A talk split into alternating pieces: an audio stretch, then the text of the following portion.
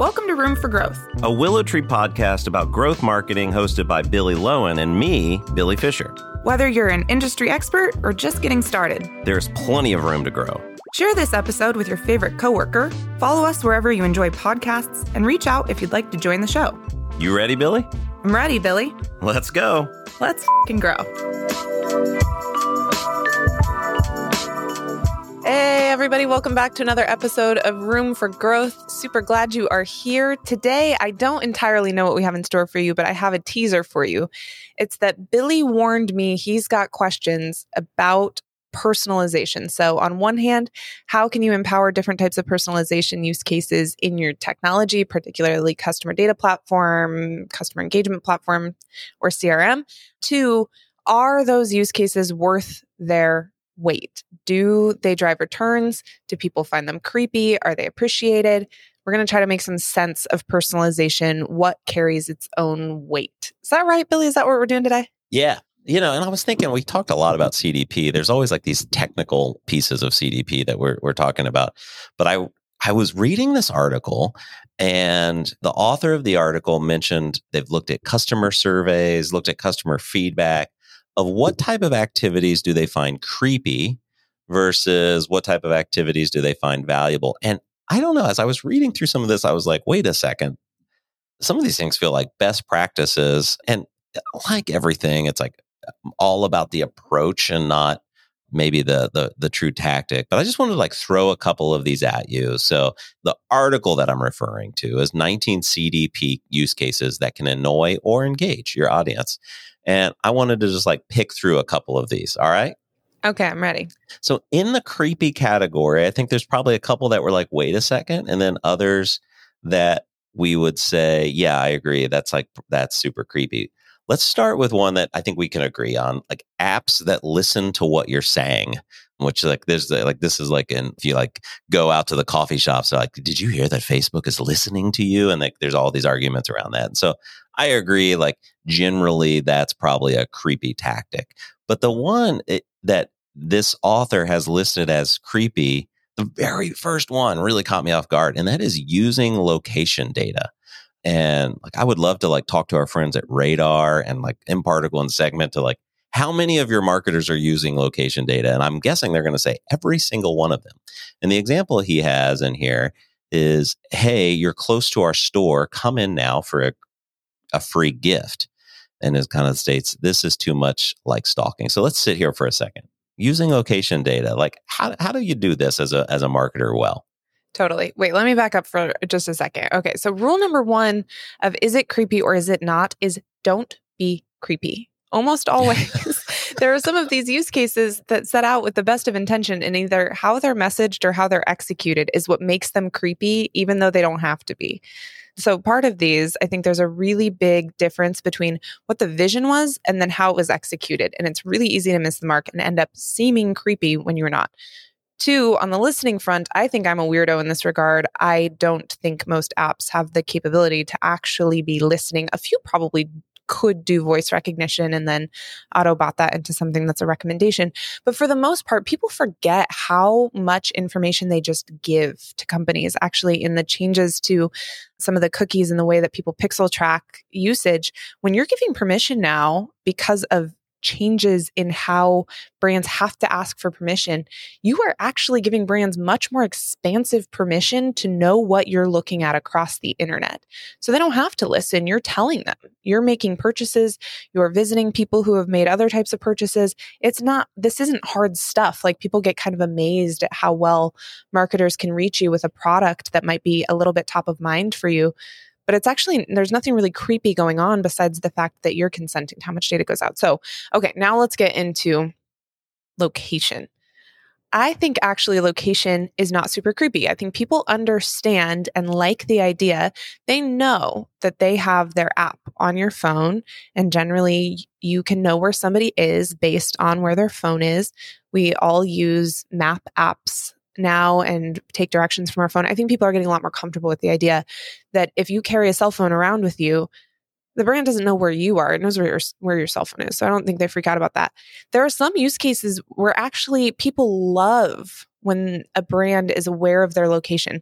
So drive through. being a big one. You placed an order to pick up food, you've arrived in the drive through, and you don't even have to do anything to tell that brand, hey, I'm here. The brand already knows. They're already aware that it's time to bring your food out. They love that. Um, an in store version of an app. A lot of consumers actually love when a brand knows that a consumer is in the store. So, say for instance, I, I don't think Target does this, but Target is my go to. So, say you're in Target and you're looking at an item and you want to price compare. Is it cheaper online? Is it cheaper at Target? Is it cheaper at another brand? And Target could say, Hey, are you price comparing? We'll make sure we price match with another brand, a competitor.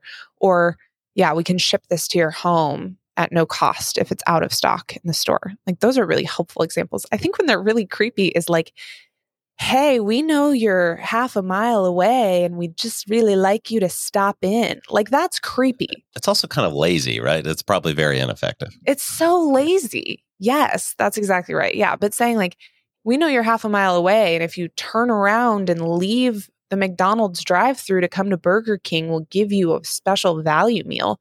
That worked like gangbusters as you're talking, I'm thinking there's a lot of really great use cases that are like uh, utilities that make the experience better. Like, oh, we started preparing your food because we know you're in the parking lot, or hey, you're at the store. Starbucks does this. Like, you're at the store, so click here, uh, tap here to open up your loyalty card, just to make the whole scanning process a lot easier. But where it gets risky, I feel like, is using location data to try to drive traffic uh, essentially sales, I think is where you have to be very delicate and you have to be very smart. We highlighted like the the lazy example, like, hey, you're a half a mile away, time to swing by McDonald's. Okay, probably not that that effective. So, any examples that jump out to you as like using location data to drive drive traffic, like unexpected traffic? So that one, I think people call it creepy, but it's actually just annoying. It's like, hey, brand that I don't care about. I wasn't showing any intent to want to visit your store and you're not offering me anything special to do it. You're just trying to point out that it like might be convenient.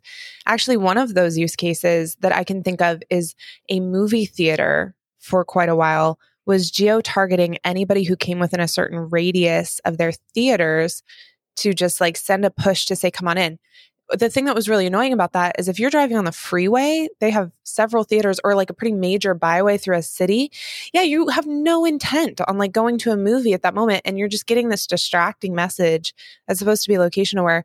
Like that's just a point where it's not creepy. It's just, it's annoying. But on the other hand, one example of this I think is good is say pizza place A or local, you know, pub or restaurant says, Hey, everybody who's in this stadium, here's a special discount if after the game you're wearing your insert team name and you visit us with an order. Yeah, it's like there's a little value in that. It's a little fun. It draws community. That's a great example. Furthermore, just stadiums in general, it actually really can change the experience. If you know somebody's live at an event, the way you can market to them is wildly and should be wildly different than if somebody's watching television. So I think we align here. So uh, move on to another one that they have kind of in the potentially annoying category. And I, I, I thought this was like a good point, but a tricky one. Inferring a habit from a single transaction. So it's like you buy your mother a beautiful red hat. I don't, I mean, there's probably a better example. Let's say you don't have a cat, but your mom wants gifts for her cat for Christmas. You buy at one time, and now all of a sudden, your Insta feed is filled with cat products. This is also strikes me as very lazy and in something that brands in a really good CDP strategy, you should be able to to understand kind of a one-time purchase versus, you know, this is an obvious fan, right? Maybe. So, a couple of big ones here. One use case that I know is really common that brands struggle with, and it should be so simple to solve, is they don't know when somebody is visiting because they have a gift card or they're purchasing a gift card or not. So, that should be an easy one. If somebody has purchased a gift card, you should not then start sending them all kinds of messages about your brand. They don't care. They were not the recipient of that gift, probably And that's just sort of lazy because it means you didn't take the time to collect the data that you really need to help that gift card receiver also have a great experience and come back and nurture. Second of all, it just goes into the fact that too many brands immediately start inundating people with messages versus giving them like a little respectful window to train them into the brand and and get some more signals about how much they might like to be included. So that one's interesting. The second is like, I think funny, and this one's harder to solve from a scale perspective, is like you buy a vacuum on Amazon and then Amazon assumes you want more vacuums and you want recommendation. Like when to know that a purchase is like, nah, I'm done. But generally, I think that purchase should be the point that you at least have some level of understanding. You just took a high value action with me. It's now my turn to restart a cycle of thanking you of telling you what new things might be coming available and then yeah adding that single data point to a group of data points about what you are interested in. It is hard though because it's it's a best practice if somebody purchases something. The thing they're most interested in purchasing next is probably what they purchased before. That's actually like pretty good starting logic. You just can't have that logic rule everything you do yeah. So the gift, the gifting idea is like a perfect scenario where this is like just you know don't start blasting somebody after they they've purchased a gift because it's probably a one time purchase. I just purchased a shirt from a new brand, Criquet. I think it's called Criquet C R I Q. I don't know how to how to pronounce the brand, but I'm starting to get that experience where I buy one shirt and now I'm getting an email every single day.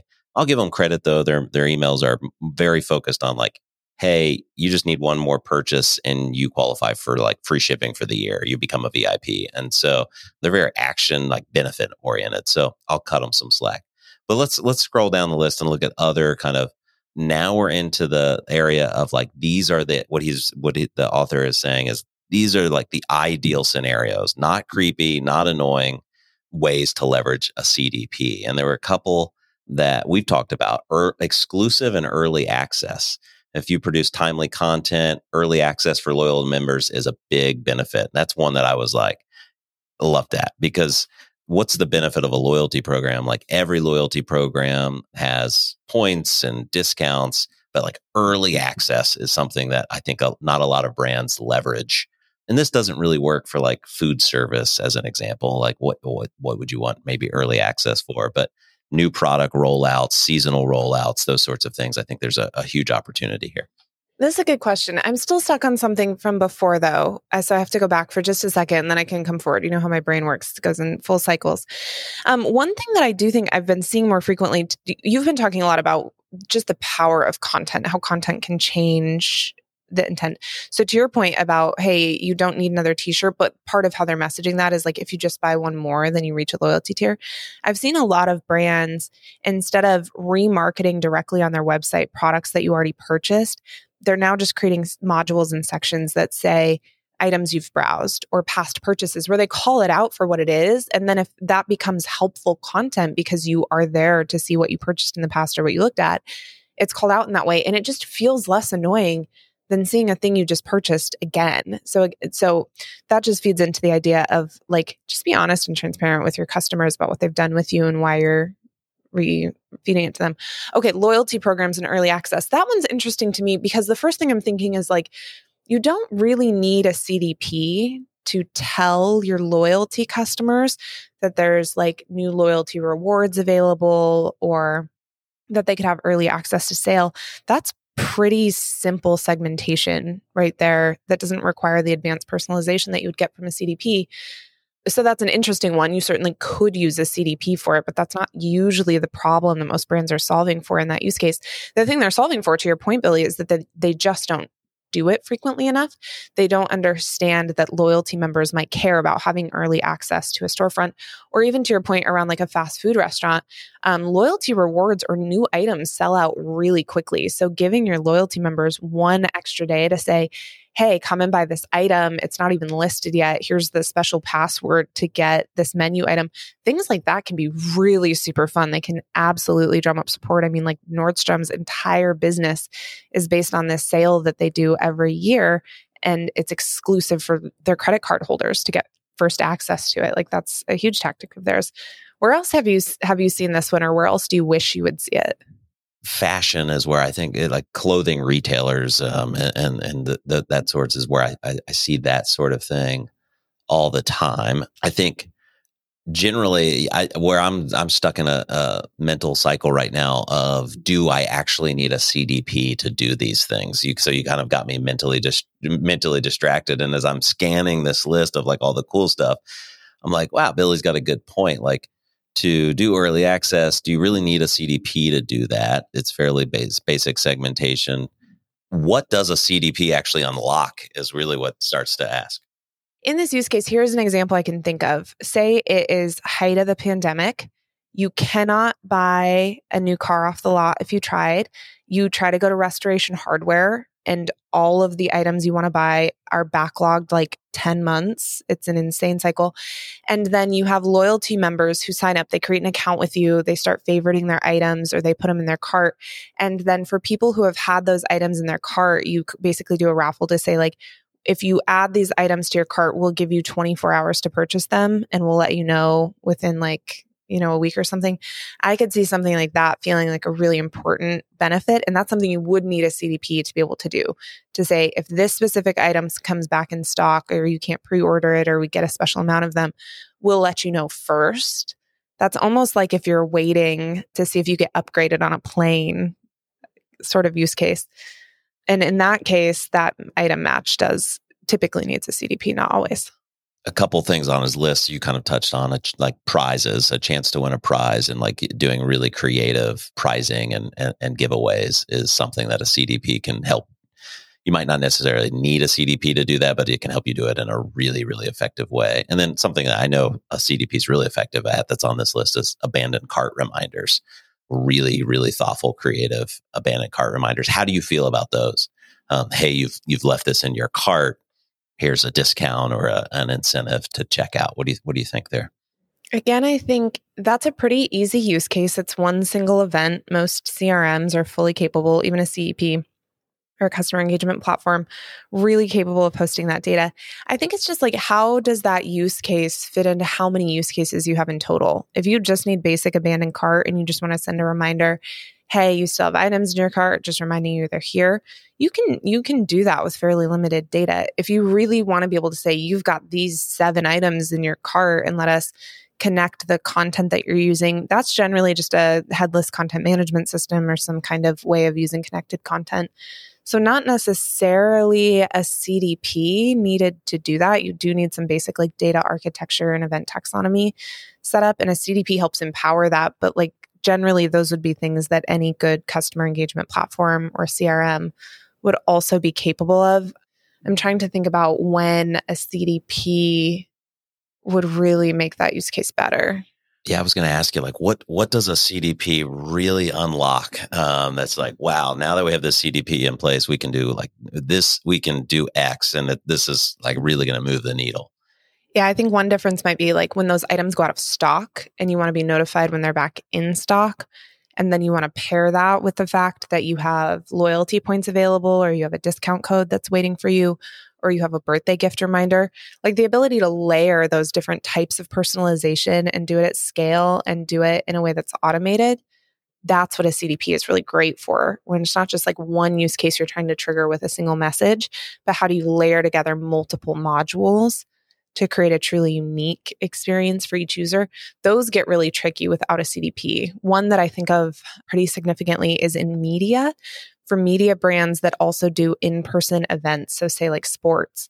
If you are a ticket holder and you purchased a ticket to a game on Ticketmaster and you're going to be live and in person for that game, but you will also receive emails from that sports franchise business. Let's just say it's the NBA. I don't know that the NBA does this, but the NBA gets purchase data from Ticketmaster. They know that you're going to very likely be live and in person for a game in a week. Having just like a countdown clock that says like see you at this stadium in 7 days, 6 days, 5 days can be really effective if they're going to also tell you by the way there's new jerseys out for these players that you favorited in the app and you abandon cart if you come back in the next 30 minutes and you make a purchase we'll give you X off. When you want to have that level of personalization, you need a CDP speaking of media brands, like the streaming services have mastered this in, in a lot of ways, like um, in terms of show recommendations and, and helping kind of helping you navigate this endless sea of options.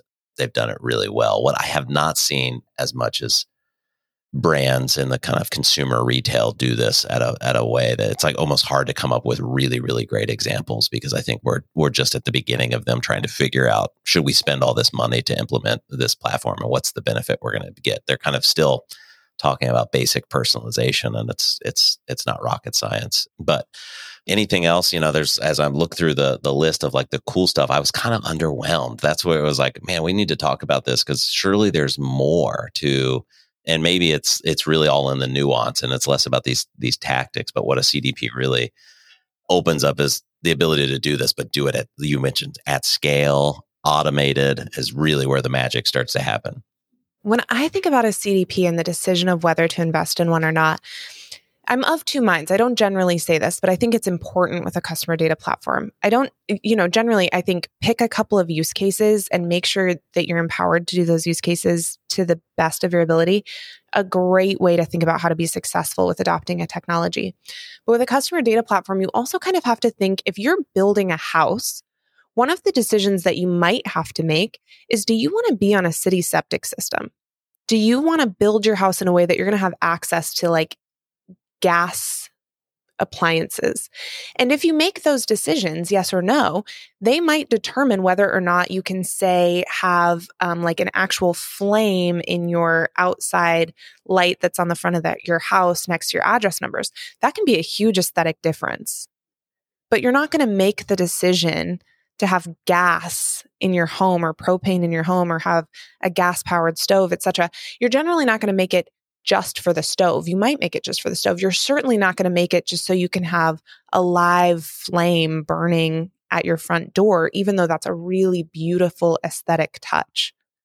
There's a bit of that here where you have to decide what, what are the pipes? What's going to be the health of the underlying systems in your customer data and where you're going to store it and how easy it's going to be for you to connect different pieces of data, where the impact over time of your ability to capture nuance about your customers and then leverage it in a way that feels authentic and doesn't feel creepy.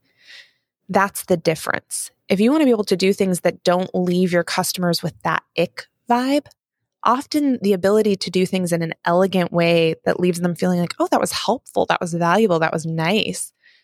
It was not creepy is in the execution. A CDP often allows you to do things without the ick associated with them because you can do it much more elegantly than the simple triggering of an out of the box feature. That's a great description. And I know I'm headed off to uh, some conference. It's got like kind of fall conference season and heading off to some conferences. One of those is some events with one of our CDP partners. And I'm thinking, we should start to ask some of these questions to our the CDP vendors, and and uh, so I'll see if we can get get somebody from this particular platform on as a guest, and we can start to ask them this question and see if they point to. I love your description of elegance. That's a, a really good way to think about it. So.